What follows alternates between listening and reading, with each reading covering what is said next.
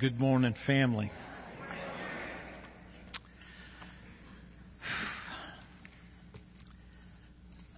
This morning's message is really heavy on me. Um, and I don't really know how to begin. Uh, the Lord has really, really, really done some, some heavy uh, things with me this week. And so I want to begin by just praying. Is that okay? Lord Jesus, I'm so weak to do what I feel like you've led me to do this week. I have nothing. I am uh, powerless. You would have conveyed from from this text, and so I, I just leave. I leave this here, and I ask that you take control of today and this message and this final thought from 1st and 2nd Corinthians. Be glorified, Jesus. Have your way. In any other way, don't allow it to be that way. Just have it the way that you want it. Jesus, in your powerful and precious and holy name, I pray this. Amen and amen. Today we arrive at the conclusion of our study of the Corinthian experience. We've been working our way through 1st and 2nd Corinthians now for almost eight months. We began this study on the 9th of January of this year. And the message of 1st and 2nd Corinthians is about making disciples. Think about Matthew 28, 19 and 20. Go into all the world and make disciples teaching them to obey everything that I have taught you, baptizing them in the name of the Father and the Son and of the Holy Spirit. And don't ever forget that I am with you always, even to the very end of this age. He didn't send people out in their own strength and in their own power. He sent them out in His strength and in His power. And so the first and second Corinthians is not about theology. I've said that before. We try to use it like that. We try to read it. It's not a book about theology. Although we glean a lot of theological truths from 1st and 2nd Corinthians, it's not about that. Theology that we see happening in 1st and 2nd Corinthians is actually called applied theology or, or task theology. It's theology in action. Um, and, and, it's for one purpose, and it's for the purpose of making and forming and developing disciples. First and Second Corinthians is about a missionary who went and preached Jesus and nothing else to a whole bunch of people at Corinth who had been worshiping false gods, looking to fill their need in the world in all of these false places in money and power and sex, position, you name it. Or to a whole bunch of Jews who had rejected Jesus, who were so steeped in religion and self-righteousness they couldn't see anything but their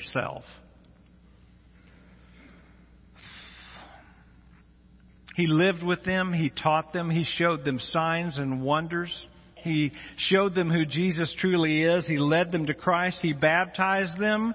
And now he's discipled them for years and has come to love them even as his own children and is now engaged in the very fight of his life to keep their minds centered in Jesus, to keep their eyes on Jesus, to keep their hearts connected to Jesus in Christ, in faith if we've learned anything from these weeks in 1st and 2nd Corinthians, is that making disciples is not an easy process. Evangelism is one thing.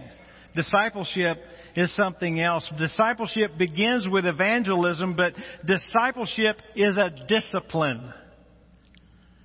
This is where we get the word disciple. It literally means a disciplined learner. It's what disciple means. It's a discipline in following and belonging to Jesus. It's trying. It's messy. It takes time. It's tedious. It's excruciatingly painful at times because being patient with hard-headed and hard-hearted people is difficult. You have to be teachable to be a disciple. It's all these things because it's not a formula, it's not a program. It's much more than a transfer of information. It doesn't happen in an online class. True discipleship is real. It's personal. It's relational. It comes down to the very heart of the person. It is their choice. You can lead a person to Christ, but you can't keep them there. They have to want to be there. They have to choose Jesus over everything else.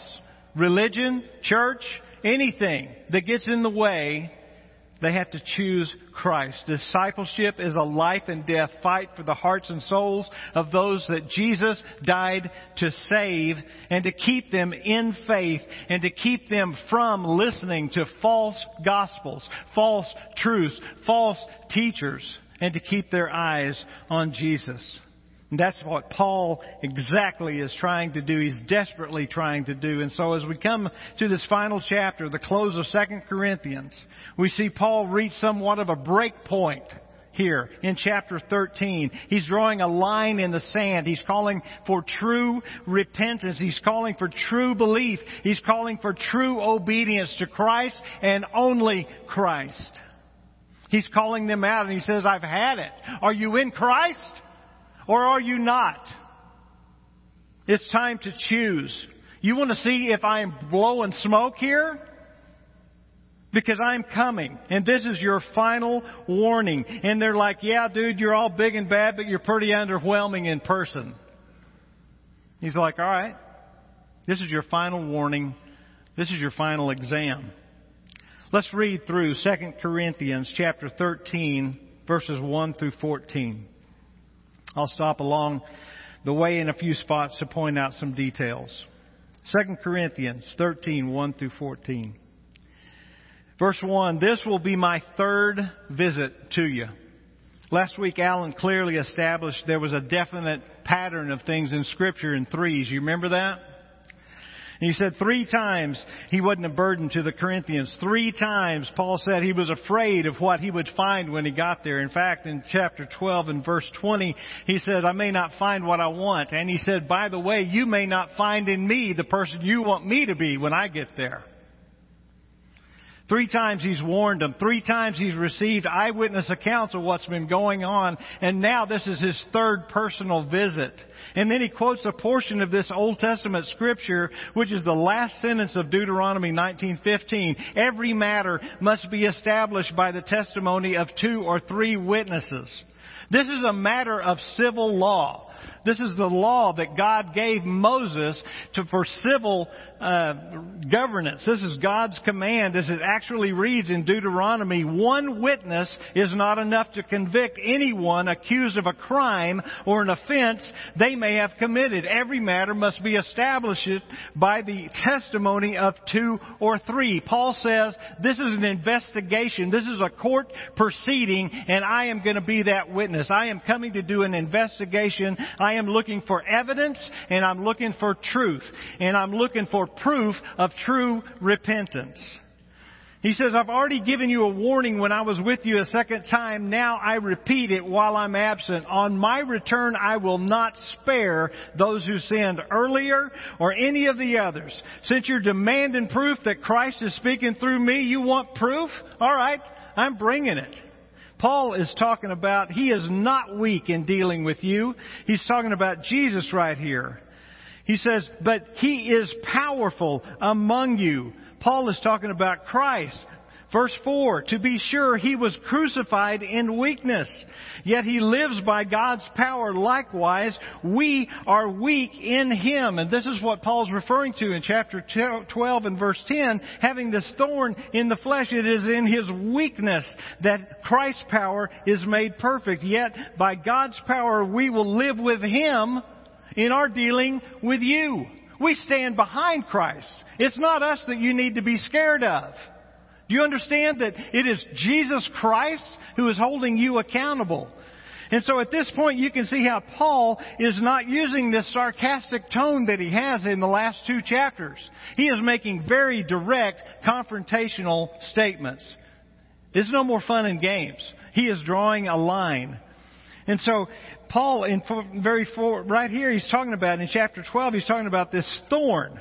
And he's like, in, in chapter 12 and verse 21, he says, I'm afraid that God is going to humble me in front of you so that I appear more weak than you already think that I am. I believe that in every effective preacher, teacher of Jesus Christ, there is a glaring flaw that is given or provided in that person so that you will put your faith in Christ and not in that teacher. And I believe that is what is going on with Paul. He is not married.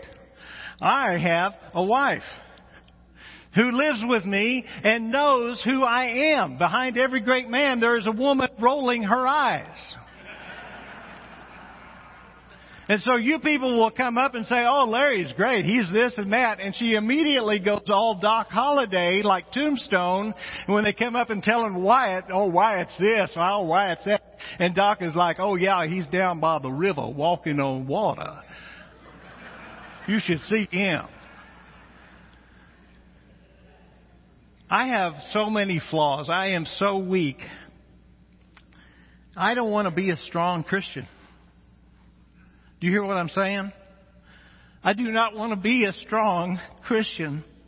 I want to be the weakest man you've ever known. I want you to get up here on this stage at my funeral and say, Larry was the weakest dude I've ever seen.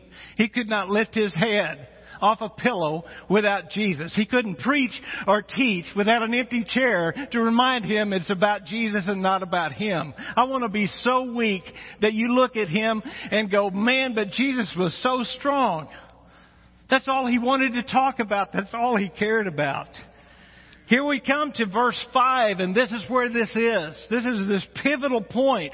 And he says, examine yourselves to see whether you're in the faith.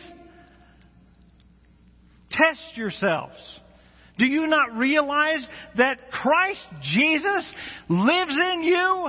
Do you not understand that you've been crucified with Christ? You no longer live, but it's Jesus Christ that lives in you. And in that, you live by one thing, and that's faith in the Son of God who loved you and gave himself for you so that you could live. It's His life in you.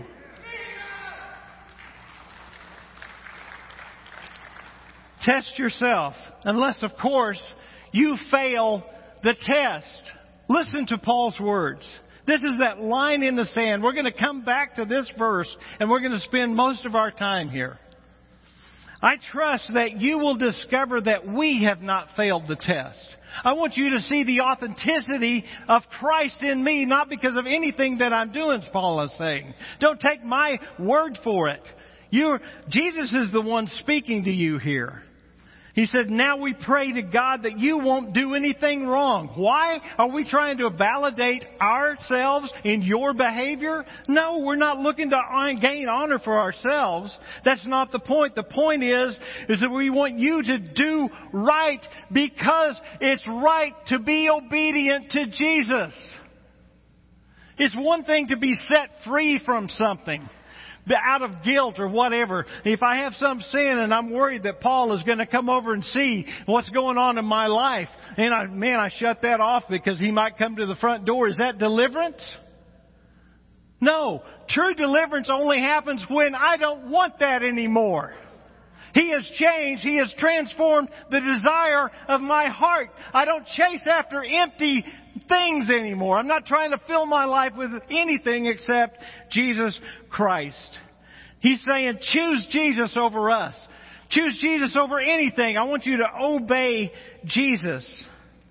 For we cannot do anything against the truth, but only for the truth. We're not going to preach some watered down, light, feel good, easy to swallow message like these false teachers have been doing.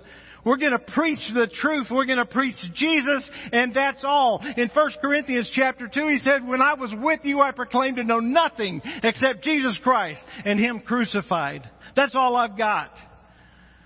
And he says, We're glad whenever we're weak and you're strong. That's what it is to be a servant of others. Somebody who lays down their life for some other. That's discipleship. Where prayer is that you're going to be fully restored. Restored to what? obedience to Christ, to life in Christ, the absence of self. Paul says he's afraid that these Christians in this church at Corinth have fallen away from Jesus. They've fallen away from truth. They're using their freedom in Christ, their allegiance to Christ, using the name of Christ as a license to indulge their selfish fleshly desires in every possible way. And his prayer is for their complete undoing. That they would fall flat on their face and in that way be restored through repentance. He's looking for true faith, true repentance, and true obedience to Christ. Verse 10, this is why I write these things when I'm absent. So that when I come, I may not have to be harsh in my use of authority. And the authority the Lord gave me for building you up, not for tearing you down. You may be thinking, well, what Paul is, what, what is he really going to do? What authority does Paul really have? Really? You want to talk about apostolic authority? You know why we don't understand apostolic authority as we read it in 1st and 2nd Corinthians? Because it doesn't exist in our day. These guys had authority given them by Christ that nobody today possesses.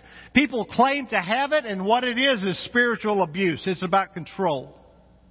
There are gifts, but nobody has apostolic authority in this day. Who is Paul? What kind of authority did he have? Have you read Acts 20, the story of Eutychus? Paul comes into Troas and he begins to preach. And he's leaving the next day, so he says, I'm just going to preach for a while. So they go up to a third story. There's another three. Up to a third story, and he preaches till midnight, and Eutychus falls asleep, falls three floors down, hits it, and he's dead. Luke's writing this. Luke's a doctor. He's dead. He falls dead. Paul goes down the stairs, lays on top of him, on Eutychus, wraps his arms around him, and raises Eutychus from the dead. And he says, it's all good, everybody.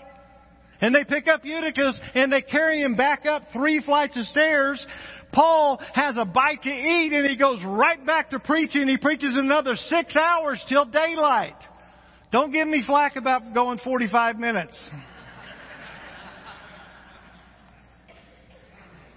Have you read Acts 16? The demon possessed girl. They're following Paul and Silas around.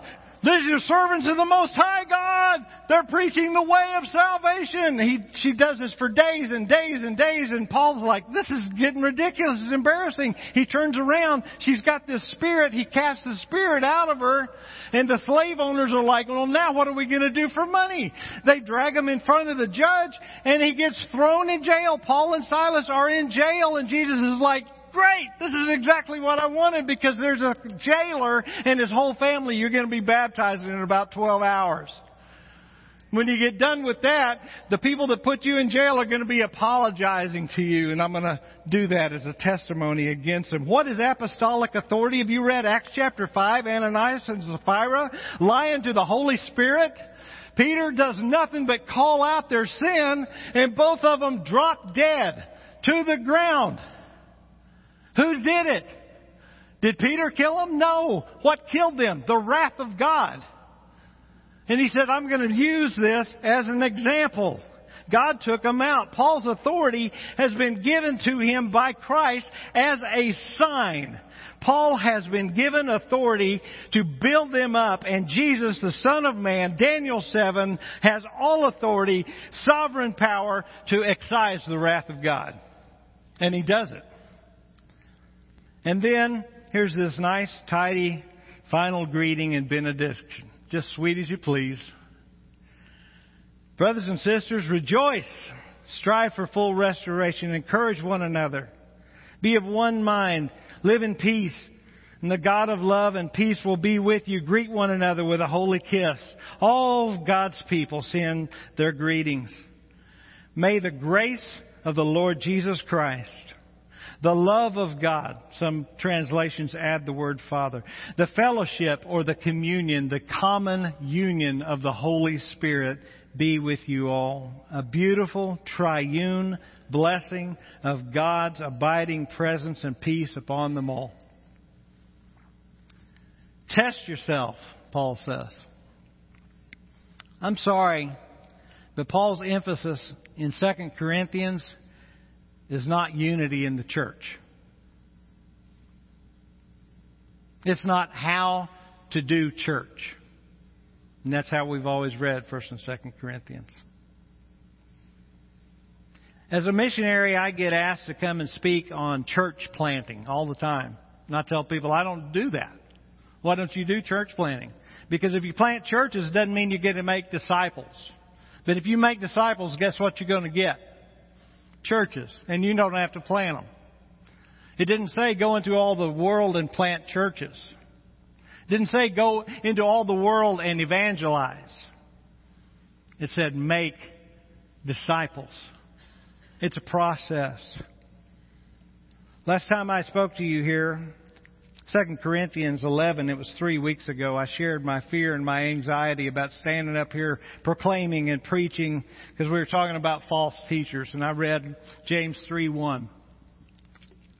Not many of you should claim to be teachers because teachers are going to be judged more harshly. And I'm like, what am I doing? I'm scared to death because I don't want to lead people astray. I don't want to make them stumble. I read to you from Matthew 18. Larry, if you cause any one of these people that believes in me to away from me or to stumble, I'm going to hang a millstone around your neck and I'm going to drown you in the depths of the sea. I don't want to be a false teacher. But that's not all of my problem. I've been studying this book really, really hard for almost 40 years. That came out as a result of God forcing me into a situation where I had to choose between following the church or following Jesus. And He just kicked my teeth in one day and I fell to my knees. And ever since then I've been in a dead run pursuing Him. I've been trying to ingest this book into my heart and into my mind and into my soul and my spirit because I want to know Jesus. I want to follow Jesus. I want Christ in me, the hope of glory. I don't want to be deceived. I don't want somebody to tell me what this means. I don't want somebody to stand up here and explain to me what Jesus is trying to say. Jesus said, if I abide in Him and abide in His Word, His Holy Spirit will teach me all things. He will bring glory to Jesus by taking from what belongs to Jesus and making it known to me for the purpose of making Jesus real in my life understanding Him. I am being transformed with ever increasing glory every day into His likeness. And I don't want to be deceived. I want to become a disciplined learner. And so I'm trying to understand the best I can everything in this book, everything that Jesus says about following Him, and well, here's what I'm most concerned about. To put it as plainly as can, I can, I got a couple of really big fears. One fear is I don't ever want anybody to hear me preach or teach and leave thinking that they have some kind of false hope. Like everything's going to be okay. They're going to go to heaven because they're a good person. Because that's not what Jesus says. They have to hear truth out of my mouth. They have to hear the gospel from me. And most of all, they have to hear Jesus and nothing else. And the most loving thing I can do is not let people go on believing whatever they want to believe. That's not loving. I don't want to offend them, but I don't want them to end up at the end and when it's too late and find out what the truth is. But I also have another fear. I don't want to preach or teach so that people who know Jesus, people who love Jesus, who are in Jesus, feel like they don't feel like they're operating in fear or guilt or doubt, like it's all up to them, because that's not what Jesus taught. And people were like, I'll never be good enough. And I'm like, exactly. That's the point. That's why Jesus came, because you can't be good enough.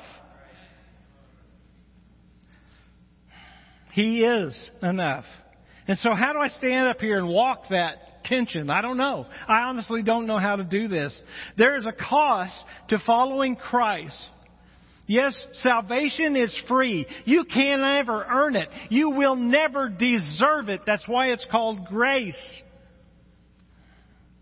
Salvation is free, but being a disciple of Jesus will cost you your very life. Jesus said that people who try to save their lives are going to lose their life. What does that mean? That means they're not going to go to heaven. He said whoever loses their life will find eternal life in Jesus. They'll find salvation through faith, not in human effort, so that nobody can boast before God because it's all about Jesus. It's all about Christ in us, the hope of glory. You have got to lose your life to get this. That's what it takes. You can't add Jesus to your life and try to save your life. You must die. And so I just don't know how to do this. I don't. And so I just try to get away from myself and my own words, my own thoughts, my own ideas as much as I can and just read the words of Jesus and let Jesus do the preaching and teaching. Speaking the truth in love about who Jesus is. And what it truly means to follow Christ, to truly be His disciple, that's all I really care about. I know that many of us are struggling. I know what uh, you, I see on prayer requests. I know that, that you have marriages that are falling apart. I know that you have kids in rebellion. I know that there's sickness and I care about that. I pray about that. And I care about all of that, but not as much as I care about this. Because everything else in life is temporary. This is forever. Are you in Christ? Are you not?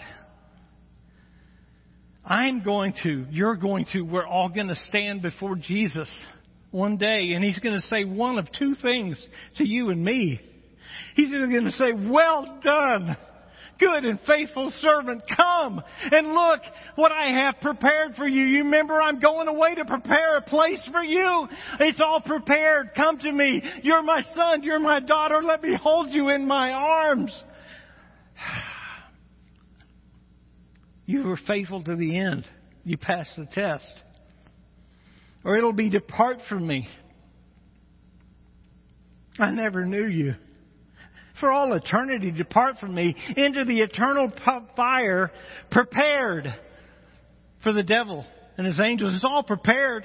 He could come any minute, any second. Everything's ready. Jesus will say, You honored me with your lips, but your heart was far from me. I don't know you. Matthew 7:21 Jesus told us, not everyone who says to me, Lord, Lord, is going to enter the kingdom, only the one who does the will of my Father in heaven. And right before that, he's talking about a tree that you can tell by his fruit. There's evidence in our life. Where your treasure is, there your heart is, Matthew 6. Not everyone who says to me, Lord, Lord, will be saved. And as I read that passage, Jesus is saying on the last day, many, many people are going to come to Him and say, Lord, Lord, I, didn't I prophesy in your name? Didn't I do this? Didn't I do that? And Jesus said, I will tell them plainly, depart from me. I never knew you. This is the scariest verse in the entire New Testament. Clearly in this passage, people are deceived. It seems that from the language they're going to get all the way to the very end and be totally blindsided. That's what deception is. To be totally taken in, to be totally deceived. And they're like, wait a second, Jesus, I thought for sure I was getting everything that you were telling me here. I did all this stuff. I taught Sunday school. I hardly ever missed church. I was raised in the church. I was baptized when I was 10 years old. And he told me, they told me to raise my hand, every eye bow, every head bowed, every eye closed. Pray a prayer. I prayed that prayer, man. They told me that was what I needed. What is going on here? And there will be many people who think that, but they were deceived and they're going to be thrown out into the darkness where there be weeping and wailing and they will gnash their teeth in agony and anguish. These are red letters. These are the words of Jesus. It terrifies me. So you want to know what I'm really scared about when I see these passages? I go, man, I don't even know how to communicate Jesus' words. And everything else is coming out of my mouth because I don't want to be a false teacher where the darkest, deepest depths of hell are reserved for me. For leading people astray. So what's the most loving thing I can do? Do I just go, oh, let me give you a happy, uplifting, encouraging sermon and send everybody home feeling better because we're all having a rough time? Is that the thing that I'm supposed to do? Is that what church is? Do we encourage each other in life's pursuits? No, I don't think so. I think we really need to think about how this ends. Based on only what Jesus said in scripture, not based on what I or anyone else says. Life is a vapor. We're here a second and then we're gone. We need to encourage each other to pursue Jesus. Hold each other accountable. Where are you at with Jesus? Teaching each other, admonishing other to be a disciplined learner of Christ. I want to be true and honest about what this actually says because I'm afraid that if somebody has lied to you in the past and you never took the time to read this for yourself, you may not even know. I'm afraid someone told you there's no hell anymore. That's a really popular teaching right now. They say, how can a loving God punish people? How can a loving God throw anybody into an unquenchable fire, into eternal torment? That's what the world and many, many preachers in many, many pulpits today are teaching. That's popular. But I'm not here to teach what's popular. I'm here to teach what's biblical what Jesus actually said. What I'm saying is study the Bible. I'm saying read it for yourself. Don't let someone tell you that a loving God has no justice, that a loving God has no wrath. Read it like your life depends on it because it does. Is our loving God a consuming fire? Absolutely. He is. His love will completely uh, consume you. He will literally suck the life out of you so that He will pour His life into you. Do you understand what it is to be consumed by a loving God? His wrath will totally consume you. To fall into the hands of the living God is terrifying. There won't be anything left except eternal judgment, eternal torment. Read this book. Start in Genesis. You'll read about a time when God actually drowned everyone on the planet except for eight people. Every man, woman, child, and infant. You won't have to read very far. About six chapters. Hey, he says to the Egyptians, if you don't, if you don't let my people go, I will kill the firstborn of every household. Wait, what? You will kill? Yes, you will send a death angel to kill the firstborn of every house. Why? Because God is so grieved. He is so brokenhearted. Man's heart is so depraved. He regretted he ever made them. God can be grieved.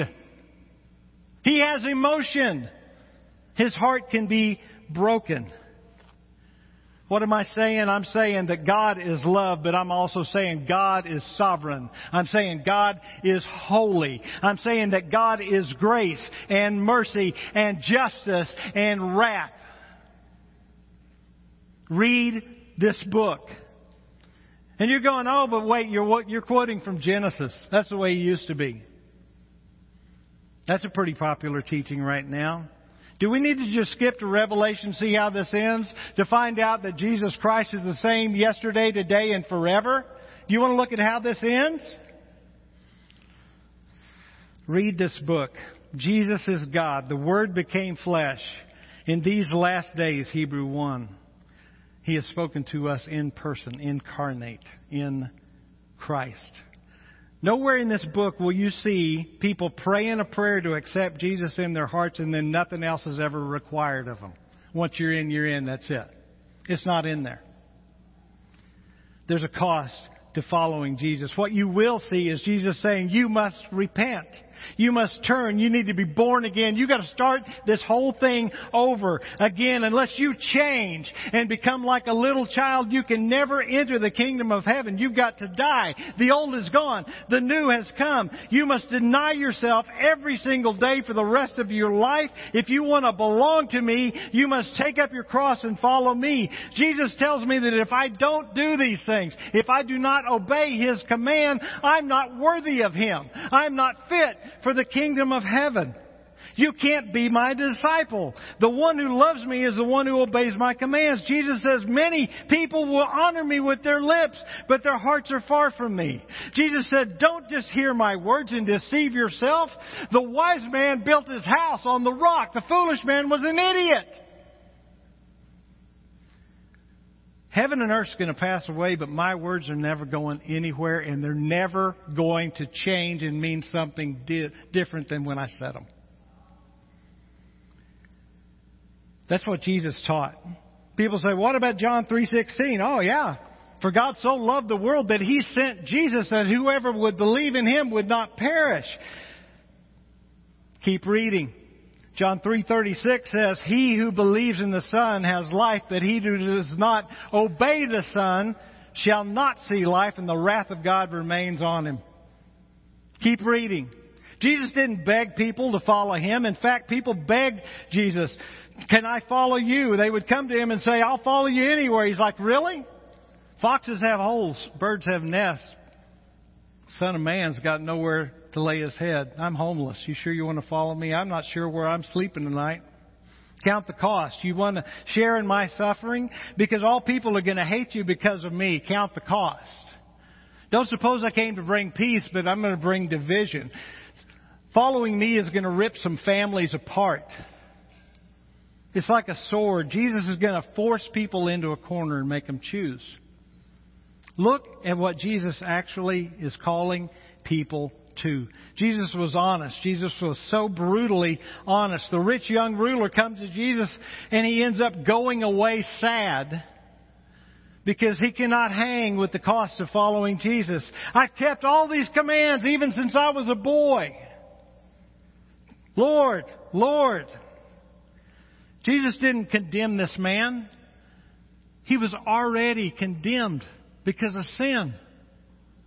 John 3:17 and 18. He looked at him and he loved him. And he said, How hard it is for the rich. How hard it is because it costs everything. It's like a treasure hidden in a field. It's like a pearl of great price. It costs you everything.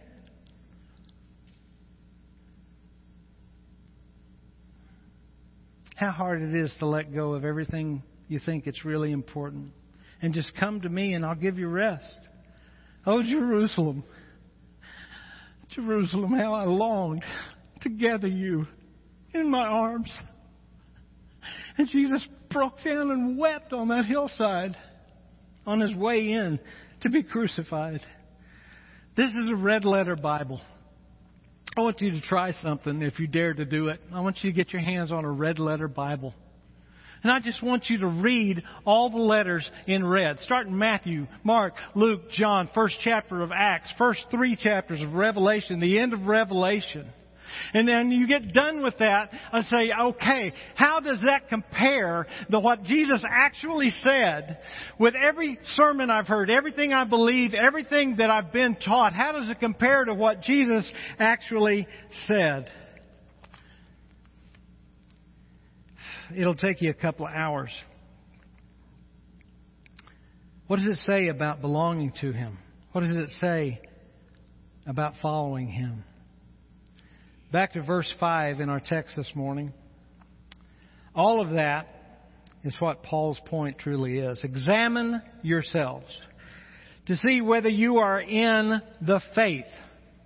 Test yourself. Do you not realize that Jesus Christ is in you unless, of course, you fail the test?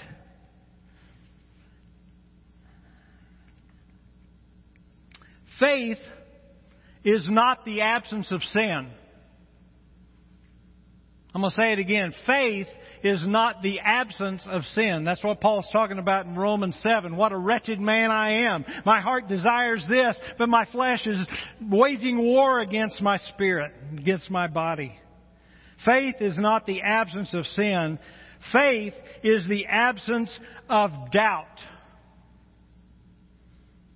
Doubt is calling character of God into question. Eve in the garden, here comes Satan.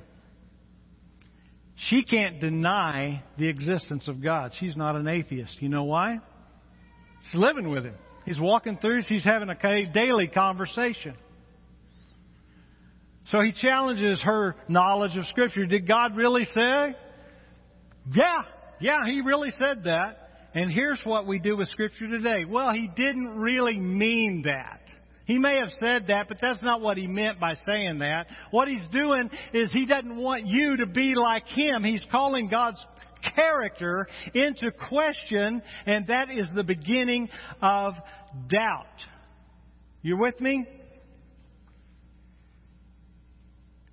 Paul is in this exact same place. In 2 Corinthians 12 and verse 9, Paul finally gets the realization, the aha moment, the conclusion when Jesus says, My grace is sufficient for you. He said, Don't you understand, Paul? Paul is like, If you just get rid of this stuff in my life, then I can serve you perfectly. And Jesus is like, You don't get it. I need you to be dependent on me, not independent. I'm going to leave that thorn right there to be a messenger of Satan. He, Paul did not have this before he came to Christ. Jesus did this for him to humble him, to keep him pliable, to keep him disciplined, to keep him teachable. And he says, Wow, I finally get it. Grace is the result of the absence of doubt.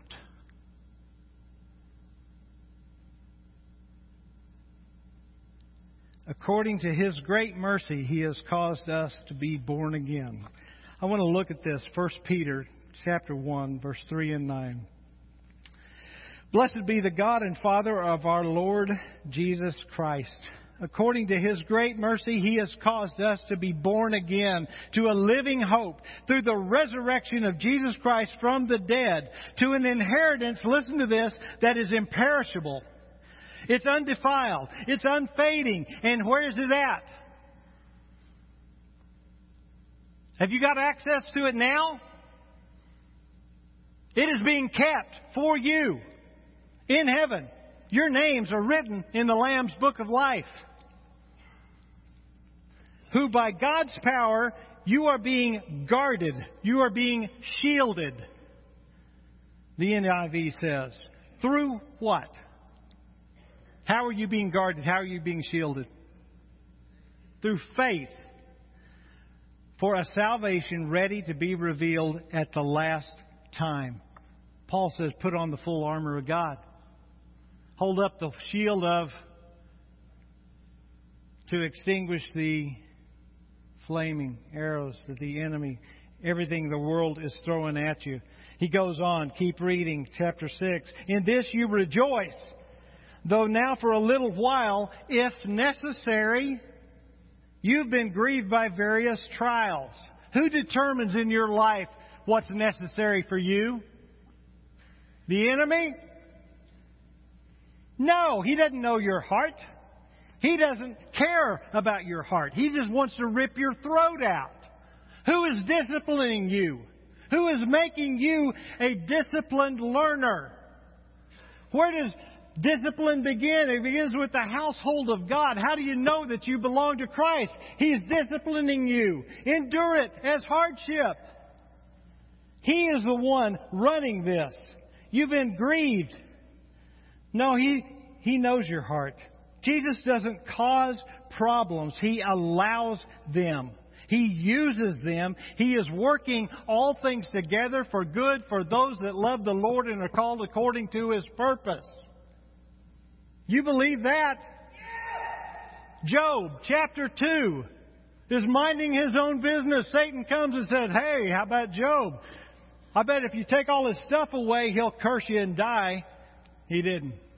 He comes back and said, Well, okay, how about the man himself? Okay, you can go all the way up to killing him. Well, death is not yours, it's mine. He gets all the way to the end, and his wife says, Job, you're an idiot. Curse God and die. All this stuff is happening to you. And what does he say to her? Have you ever read that? He said, You're going to curse God for all the bad things, but you're going to bless him for all the good things? Job says, They're all the same. Good and evil are all the same to God.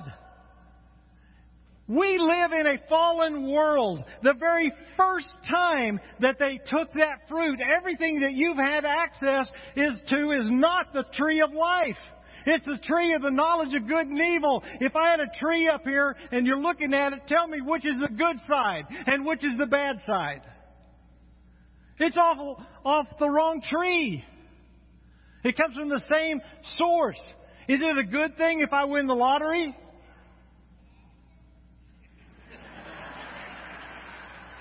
In our eyes, in our eyes it is. Look what happens to people who win it. Do some study. Every one of them. Suicide, their family falls apart, their life is destroyed because of money. We are looking at things that aren't necessarily good. We're chasing worldly things that we think are good, but they're off the wrong tree. He said, leave all of that. Don't worry about what you're going to eat, what you're going to drink, where you're going to live. God knows. And He's going to meet that need because He loves you. He cares for you. Have faith in Jesus Christ. Stop chasing the worldly things. Sorry, all that wasn't in my notes. I'll just keep going.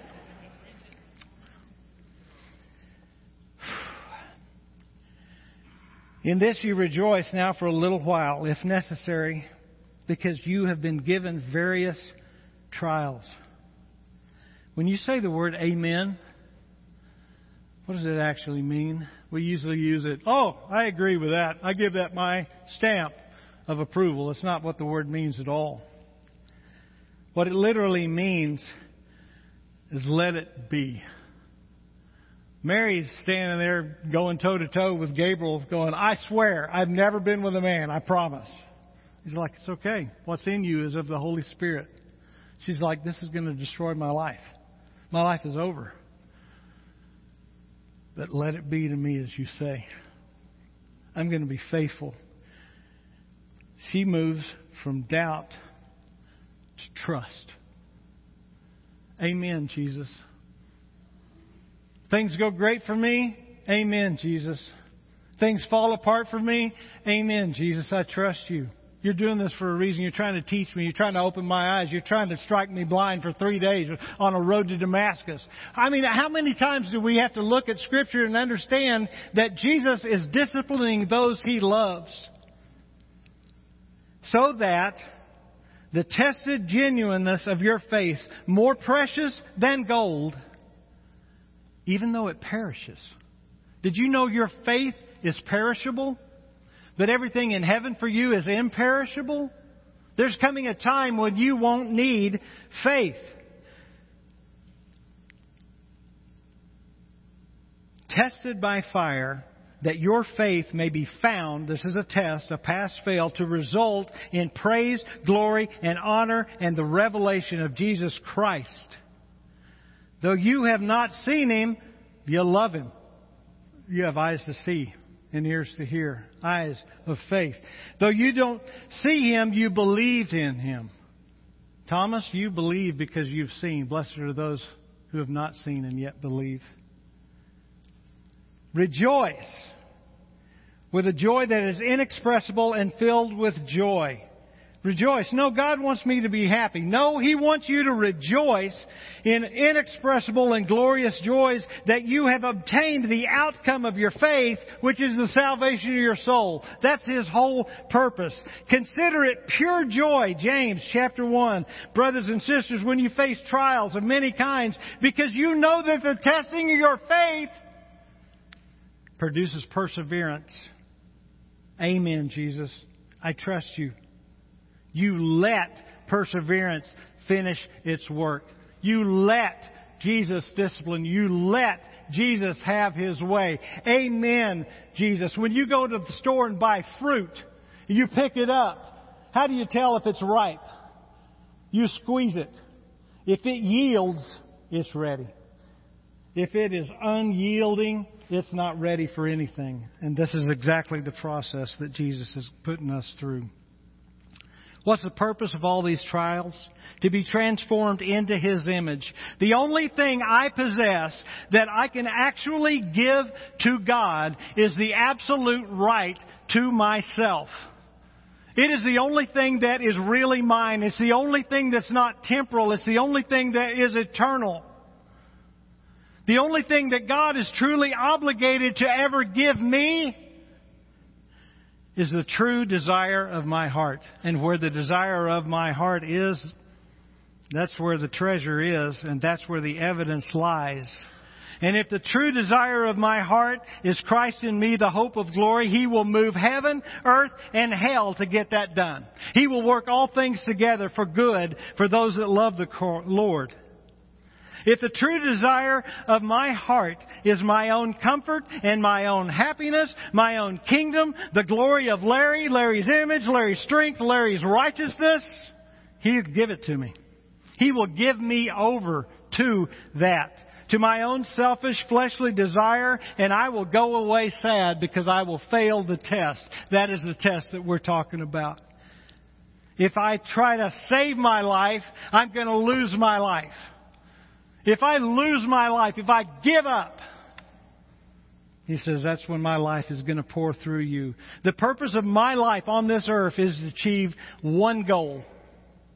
It is for me to lose my kingdom, my glory, my image, my strength, and my righteousness so that I can be transformed into His likeness. The degree to which I hold all of these things is the same degree to which I resist the Holy Spirit in being transformed, I am unwilling. I must give Him all of that, everything. I count the cost so that I can gain His kingdom, His glory, His image, His strength, and His righteousness, His life in me. Have you ever tried to take a TV remote away from a two-year-old?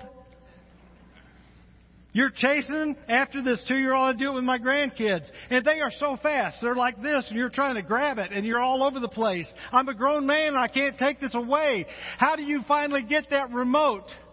You show them something better.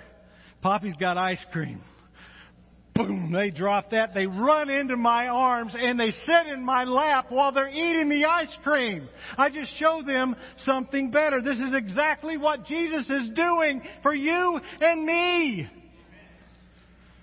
Revelation chapter 3. These are some red letters. Look at this. I know your deeds.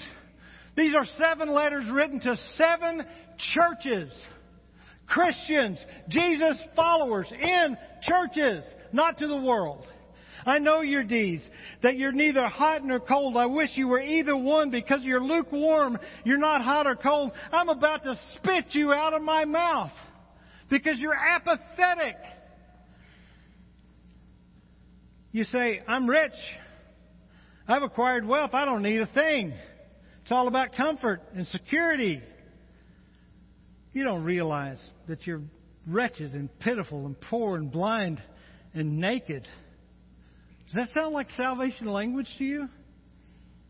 Can you be kicked, spit out of the mouth of God and still be saved? Keep reading. Verse 18 I counsel you to buy from me. There's only one place to get this, and that's Jesus. To buy from me gold refined in the fire. You're going to be in the fire. Jesus said they will all be salted with fire. So that you can become rich. Wear white clothes. Cover your shameful nakedness and put salve on your eyes so you can see. To those whom I love, I rebuke and discipline. Red letters. So be earnest and do what? Repent. Verse 20. Here I am. I'm right here. I stand at the door and I knock, and whoever would get up Make the effort to get up and go to the door. Open the door. You know what you're going to see when you open that? The face of Jesus Christ. And He said, I am coming in. I am going to make my home with you. This is what He's calling us to. To the one who is victorious. To the one who overcomes, who perseveres, the one who is faithful to the very end. I will give you the right to sit with me on my throne. He's going to let you sit in His lap. Whoever has ears to hear, let him hear what the Spirit says to the churches. But there's more. Keep reading. In chapter 4, he immediately shows us a glimpse into the throne of God. The floor is like a sea of glass. The ground is shaking. There are flashes of lightning coming out of this thing. It is just peals of thunder so powerful as pounding your chest you can't breathe. There's seven columns of fire ripping out of the floor, and there's 24 elders, and they're throwing down their crowns, and they're saying, Jesus, you alone are worthy. Take my kingdom, my glory, my image, my strength, my righteousness. It's all yours. The host of heaven is saying, Holy, holy, holy is the Lord God Almighty. Keep reading chapter 5, the Lamb of God, bearing the marks of death standing in the center of the throne. 24 elders fall down before the Lamb and they sing, Jesus, with your blood you purchased people from every tribe, every language, and every nation. In a loud voice they shouted, Worthy is the Lamb who was slain to receive power and wealth and wisdom and strength and honor and glory and praise. Keep reading. I saw heaven standing open and there before me was a white horse whose rider is called faithful and true with justice. He wages war. His eyes are like blazing fire. He is crowned with many crowns and the armies of heaven are following him. And out of his mouth comes a sharp sword, the word of God, and he's striking down nations. He's treading out the fury of God like a winepress, the wrath God Almighty, and on his robe and on his thigh is his name, King of Kings and Lord of Lords.